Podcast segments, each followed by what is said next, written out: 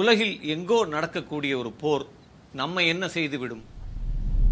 அது எங்கோ ஒரு மூலையில் தானே நடைபெறுகிறது என்று இருந்து விட இயலாது. ஈராக் போர் நம் காலத்தில் நிகழ்ந்த ஒரு மிக முக்கிய போர்களில் ஒன்று. ஈராக் என்றாலே உடனடியாக நம் நினைவுக்கு வருவது சதாம் ஹுசைன். ஈராக்கில் நடைபெற்ற பலவிதமான போர்கள். இந்த போர்கள் எவ்வாறாக இந்தியாவை பாதித்தது அது எவ்வாறாக தமிழகத்தை பாதித்தது ஏன் நான் வசிக்கக்கூடிய மதுரையில் எவ்வாறான பாதிப்புகளை அது ஏற்படுத்தியது? ஒரு போர் எங்கோ நடைபெற்றாலும் அது உலகம் முழுவதிலும் இருக்கும் மக்களை பாதிக்கத்தான் செய்கிறது. அது எவ்வாறெல்லாம் பாதிக்கிறது என்பதை ஈராக் போரின் பின்புலத்தில் இந்த போர்கள் எதற்காக நடைபெற்றது என்கிற இந்த விஷயங்களையும் இதை உலக மக்கள் எவ்வாறு எதிர்த்தார்கள் என்பதை இந்த போராட்டங்களின் கதை எபிசோடில் நாம் மிக விரிவாக பார்க்கவிருக்கிறோம்.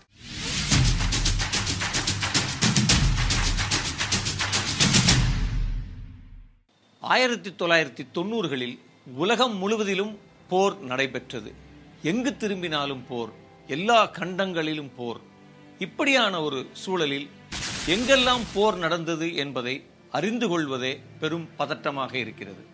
Rwanda Croatia Algeria Somalia Georgia Bosnia Venezuela Chechnya Congo Yemen Albania Kosovo Macedonia என திரும்பும் பக்கமெல்லாம் போர். அங்கு மட்டுமல்ல இந்தியா பாகிஸ்தான் என்கிற நாடுகளினிடையே கார்கில் போர். இவை எல்லாம் உலகத்தில் ஒரே நேரம் நடைபெற்று கொண்டிருந்தது. அந்த நேரம்தான் சதாம் ஹுசேன் ஈராக் மீது படையெடுத்தார்.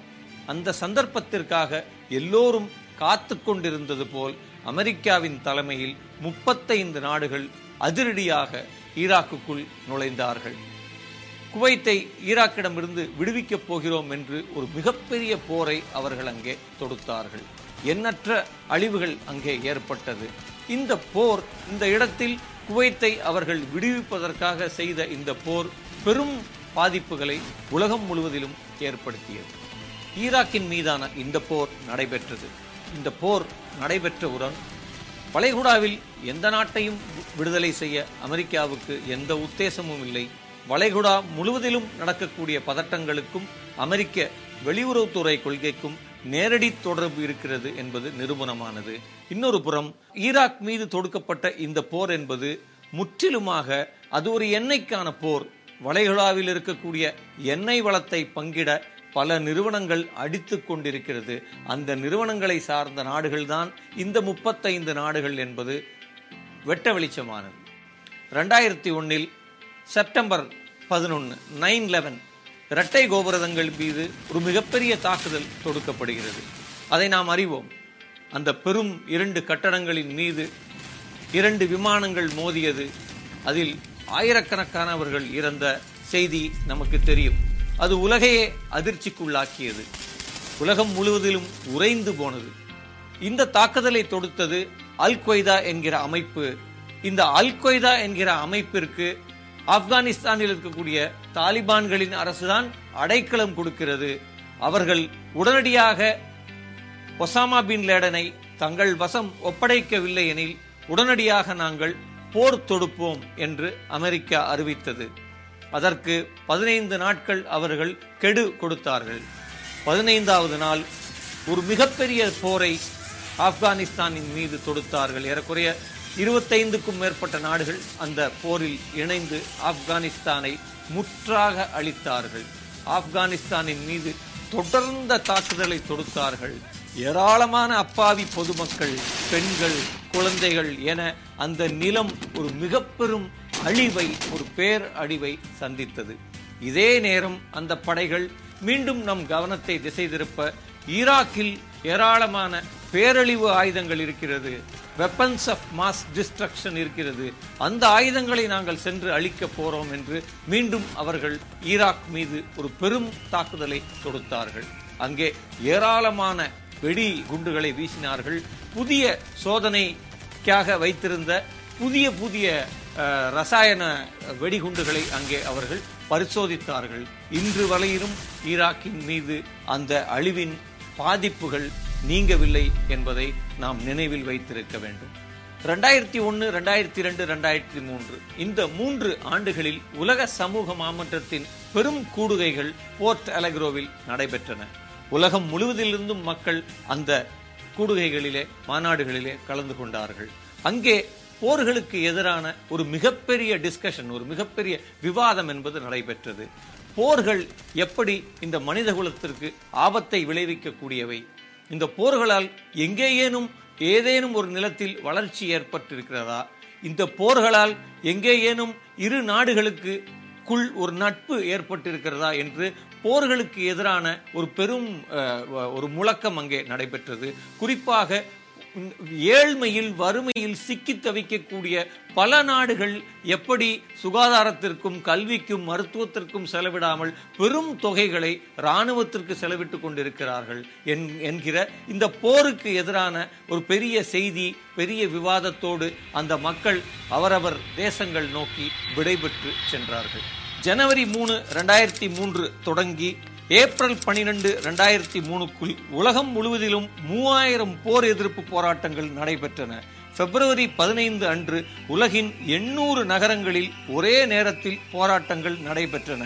இதுவரை மனிதகுல வரலாற்றில் நிகழ்த்தப்படாத ஒரு அணி திரட்டல் என இதை நாம் விவரிக்கலாம். லண்டன் மாநகரத்தில் மட்டும் ஏழரை லட்சம் பேர் ரோம் மாநகரத்தில் முப்பது லட்சம் பேர் ஸ்பெயினில் பதினோரு லட்சம் பேர் கனடாவில் பத்து லட்சம் பேர் அமெரிக்காவில் மட்டும் நூத்தி ஐம்பது இடங்களில் பெரும் போராட்டங்கள் நடைபெற்றன. ஆக மொத்தம் பிப்ரவரி பதினைந்து அன்றைய ஒரு நாளில் மட்டும் உலகம் முழுவதிலுமே மூன்றரை கோடி பேர் வீதியில் திரண்டார்கள். நியூயார்க்கில் ஐநாவின் தலைமை அலுவலகம் நோக்கி ஒரு லட்சம் பேர் ஊர்வலமாக சென்றார்கள். இந்தியா முழுவதிலும் பெரிய அளவில் போராட்டங்கள் நடைபெற்றன. சென்னையில் மெரினா பீச்சில் காந்தி சிலை அருகே ஒரு மிகப்பெரிய போராட்டம் நடைபெற்றது. இந்த போரினால் பாதிக்கப்பட்ட குடும்பங்கள் இந்த போரில் கை கால்களை இழந்தவர்கள் என இந்த போர் எப்படி அமெரிக்காவினுடைய சிவில் சமூகத்தை சிதைத்தது என்பதற்கு இரத்த சாட்சியாக இந்த போரில் பாதிக்கப்பட்டவர்கள் வீதியில் திரண்டார்கள். End the war for oil no blood for oil no war என்கிற பெரும் வாசகங்கள் அமெரிக்காவிலிருந்து உலகம் முழுவதிலும் வெடித்து கிளம்பின. அமெரிக்க மக்கள் எப்பொழுதுமே போருக்கு எதிராக தங்களின் நிலைப்பாட்டை உறக்க அறிவித்திருக்கிறார்கள். இந்த முறை அவர்கள் எங்கள் அரசு தவறு செய்துவிட்டது எங்கள் அரசுடன் நாங்கள் இல்லை என்பதை ரொம்ப வலுவாக சொன்னார்கள். இத்தகைய பெரும் போராட்டங்களுக்கு பின்பும் இரண்டாயிரத்தி மூணில் அமெரிக்காவின் நாலரை லட்சம் துருப்புகள் ஈராக்குக்குள் நுழைந்தன. பத்து லட்சத்திற்கும் மேற்பட்ட ஈராக்கியர்கள் கொல்லப்பட்டார்கள். இருபது லட்சத்திற்கும் மேற்பட்ட ஈராக்கியர்கள் உள்நாட்டிலேயே அகதிகளாக மாறினார்கள். ஐயாயிரம் அமெரிக்க ராணுவ வீரர்கள் ஈராக்கில் மட்டுமே கொல்லப்பட்டார்கள். இரண்டாயிரத்தி எட்டில் அமெரிக்க படைகளை ஈராக்கிலிருந்து விலக்கிக் கொள்வதாக கிளின்டன் அறிவித்தார். இருப்பினும் இரண்டாயிரத்தி பதினொன்னில் ஒபாமா காலகட்டத்தில்தான் அந்த படைகள் அங்கிருந்து வெளியேறின. ஒன்பது ஆண்டுகள் முப்பத்தைந்து நாடுகளின் படைகள் ஒன்றிணைந்தும் ஈராக்கில் பேரழிவு ஆயுதங்களை கண்டுபிடிக்க முடியவில்லை. பேரழிவு ஆயுதங்கள் இருந்ததற்கான ஒரு சுக்கும் அவர்களுக்கு கிடைக்கவில்லை. அமெரிக்கா ஈராக் மக்கள் மீது வீசிய பாஸ்பரஸ் குண்டுகள் அதை போலவே குறைந்த கதிர்வீச்சு இருந்த குண்டுகள் என இந்த ரசாயனங்களினுடைய பாதிப்புகள் இன்றைக்கும் ஈராக்கில் இருப்பதை நாம் பார்க்கிறோம். ஈராக்கில் அதிகரித்து வரக்கூடிய புற்றுநோய் மரணங்கள் அதை நமக்கு நிரூபித்துக் கொண்டிருக்கிறது. இன்னொரு புறம் வியட்நாமிலே அமெரிக்கா சென்று அங்கே கொட்டிய ஏஜென்ட் ஆரஞ்ச் என்கிற அந்த ரசாயனத்தின் பாதிப்புகளை இன்றைக்கும் வியட்நாம் மக்கள் அனுபவித்துக் கொண்டிருக்கிறார்கள். இப்படியான பெரும் பாதகச் செயல்களை நாம் செய்தோம். ஜப்பான் மீது அமெரிக்கா நிகழ்த்திய உலகின் பெரும் அணுகுண்டு வீச்சுகளை பற்றி நாம் அறிவோம். ஹிரோஷிமா நாகாசாக்கியில் அந்த அழிவுகளினுடைய தடங்கள் இன்றைக்கும் இருக்கிறது என்பதை நாம் பார்க்கிறோம். இப்படி பேரழிவு ஆயுதங்கள் எத்தகைய மனிதகுல விரோத செயல்கள் என்பதை நாம் அறிந்து கொண்டிருக்கக்கூடிய அதே காலகட்டத்தில்தான் இத்தனை பெரும் அச்சமூட்டக்கூடிய இந்த சூழலில்தான் இன்றைக்கும் நாம் உயிரியல் ஆயுதங்களோடு விளையாடிக் கொண்டிருக்கிறோம் கோவிட் காலகட்டத்தில் கூட இது ஒரு உயிரியல் ஆயுதமா? அல்லது ஒரு உயிரியல் சோதனை கூடத்திலிருந்து தப்பிய கிருமியா என்கிற விவாதங்கள் இங்கே நடைபெற்று கொண்டிருப்பது என்பதை நாம் மறந்துவிடக்கூடாது எத்தகைய ஒரு தலைமுறையை நாம் உருவாக்கி கொண்டிருக்கிறோம்? ஒருபுறம் போர்களே வேண்டாம் என்கிற குரல் உலகம் முழுவதிலும் வலுப்பெறுகிற நேரம் ஒவ்வொரு வீட்டுக்குள்ளும் குழந்தைகள் தங்களுடைய மொபைல் போனிலும் லேப்டாப்களிலும் சிஸ்டம்களிலும் போர் விளையாட்டை விளையாடிக் கொண்டிருப்பது பெரும் அச்சத்தையே தருகிறது. இந்த சூழ்நிலையில் அடுத்த தலைமுறைக்கு அமைதியை குறித்த போர்களே வேண்டாம் என்கிற இந்த செய்தியை குறித்து பேச வேண்டியது ஒவ்வொரு ஆசிரியரின் ஒவ்வொரு பெற்றோரின் கடமையாகவே நான் பார்க்கிறேன்.